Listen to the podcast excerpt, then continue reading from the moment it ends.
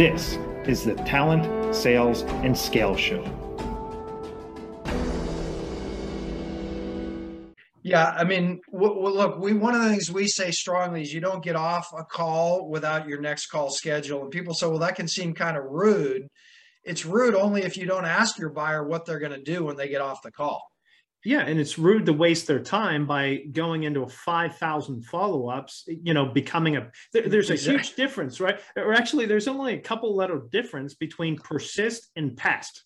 You take a couple letters off and you move away from persist and quickly into a pest, buzzing around their voicemail and email, which they don't need another one. So wholly agree with that. Now, let's go to a little bit of definition here of how would you define buyer success statement? How would we know that we truly have a good buyer success statement? Yeah, I mean, um, I, I always think of a good buyer success statement, just a couple of sentences saying, I heard you say you have this problem. And this is what you're looking to improve. It's as simple as that. Okay. You know, I think honestly, good good discovery doesn't have to be highly technical. It's just say, here's what you're working on. What have you tried already? Where are you? What's your current state? What have you tried to improve? What's working and what's not working? It's as simple as that. You've got something, a goal you're trying to work on. You've got a gap to improving it, and it's just recapping that I understand you're trying to improve this and experiencing these challenges, and that's what's motivating the conversation. Okay, so let me let me tie this into maybe a little bit of a tactical piece and see if you're if I'm in alignment here.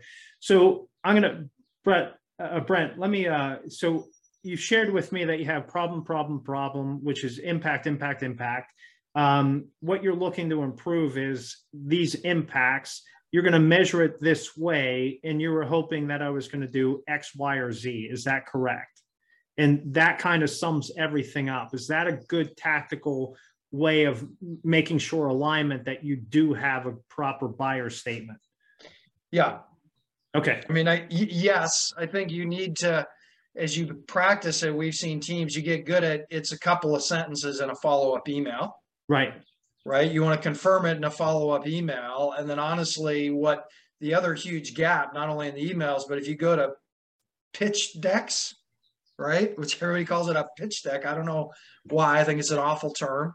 It is. Uh, we we talk about stakeholder decks, but literally, I mean, your first or second slide should be, "Hey, this is what I heard in our champion call. Is that still true, or is that true for everybody on the call?" And to your point, a lot of people are line up like, "Hey, this is why John or this is why Jenny thought we should all get together.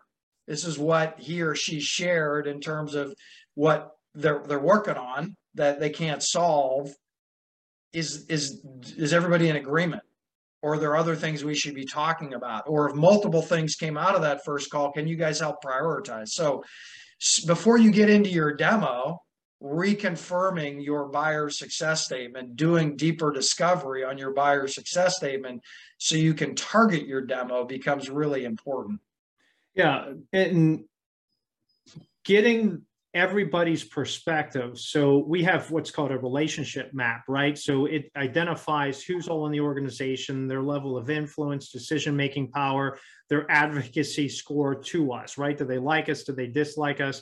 What's their role so we can align their role with their persona if you will with their their perspective their likely perspective so do you have any tools or tactics to help people through this or is that part of what's in the revenue acceler- acceleration playbook? Yeah, yeah i mean you identified one which is an influence map. Right. Um, a second is just thinking about you know you know a simple worksheet on the buyer success statement right which is outlines what you said. This is the problem they're working on this is the gap they have this is a targeted improvement. If you think about working through that you need a buyer success statement you need your influence map for you know to people to agree to that success statement. And then the last thing we we talk about a path to partnership or a mutual close plan. Some people talk about it as a sequence of events. Okay. Right? Is you have to have and one of the things the mistakes people make in a close plan is it's an internal document but you actually have to externalize it to your buyer.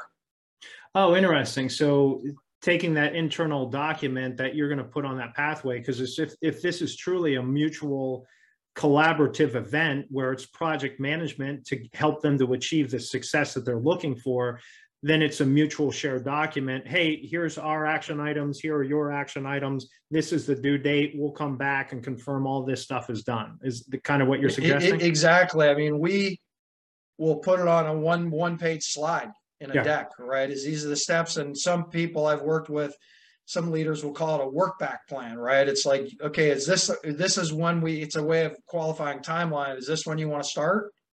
Yeah, that's when I want to start. And then you work back to, uh, okay, well, these are the things that need to happen, right? Got We, it. we, we built the initial success statement. We're building a business case. We got to get all the stakeholders aligned. If we do that, then there's a technical proof of concept. I'm just making these up. Then then legal procurement, right? And ideally, that mutual close plan, you're not sequentially taking those steps, you're parallel taking those steps.